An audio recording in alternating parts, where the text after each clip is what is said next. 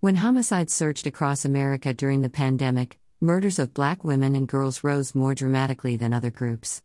At the same time, the proportion of those killings solved by police fell faster than other demographics in nearly two dozen cities. Some 2,077 black women and girls were killed in 2021, a 51% increase over 2019 and the largest jump of any racial or gender group during that period, according to the Centers for Disease Control and Prevention. Overall, the number of killings nationwide increased 34% during that time frame. Meanwhile, the number of unsolved homicides of black women and girls rose by 89% in 2020 and 2021 compared with 2018 and 2019, according to a survey of 21 U.S. cities by the Wall Street Journal. It was a far bigger increase than any other demographic group during this period, data provided by the cities show. The numbers are confounding to law enforcement, criminologists, and community groups, who said they have yet to gain a complete understanding of the disparities. They pointed to several variables that might have contributed to the changes, including the overall rise in homicides of black women and girls, staffing shortages in police departments, and deepening distrust of police in some black communities following the killings of George Floyd and Breonna Taylor.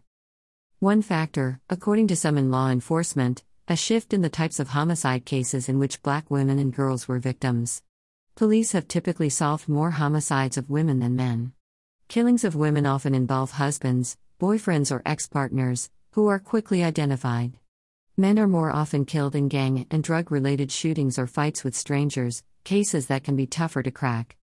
Amid a quarter century high in gun violence during the pandemic, more black women and girls were caught in the crossfire of drive by shootings and other attacks where they weren't always the intended targets, police said.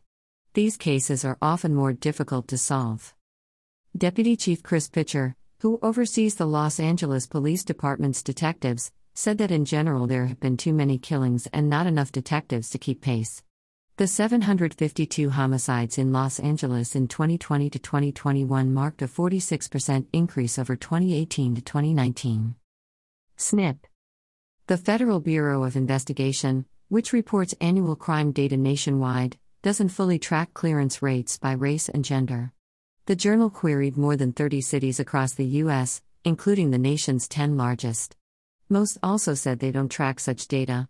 21 cities agreed to share both the number of homicides and the number of those cases cleared since 2018, along with the race and gender of the victims.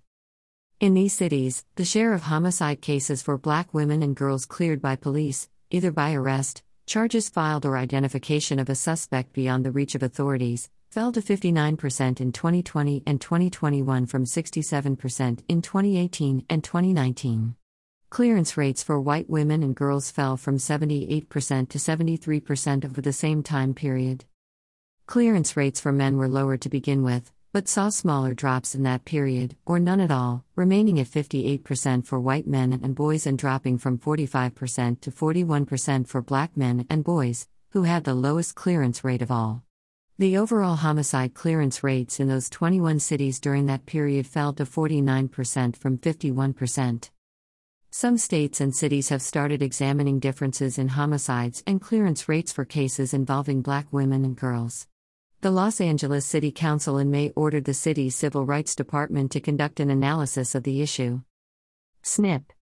In Milwaukee in 2019, police cleared 17 of 20 homicides of black women and girls, data show. In 2021, the department cleared 14 out of 28 cases. Police there said it had become increasingly difficult to get witnesses to come forward. SNIP. Some families of murdered black women and girls say another factor in clearance disparities is that their killings draw less attention. In Los Angeles, an outcry from black victims' families erupted last January after officials announced a $50,000 reward for help solving the fatal stabbing of a 24 year old white UCLA graduate student. Private donations raised the reward to $250,000. A suspect was quickly apprehended with the help of surveillance footage. Families of two murdered black women in Los Angeles demanded rewards in their cases. The body of 16 year old Tyone Teus was found on the side of a freeway in January with a gunshot wound in her neck. The body of Mycona Johnson, a 23 year old, had been found in her car in September 2020. State and local officials subsequently offered rewards in both of their cases, but they remain unsolved. Snip. The post murders of black women rose during the pandemic. The solving of their cases fell. Appeared first on American Renaissance. This content was originally published here.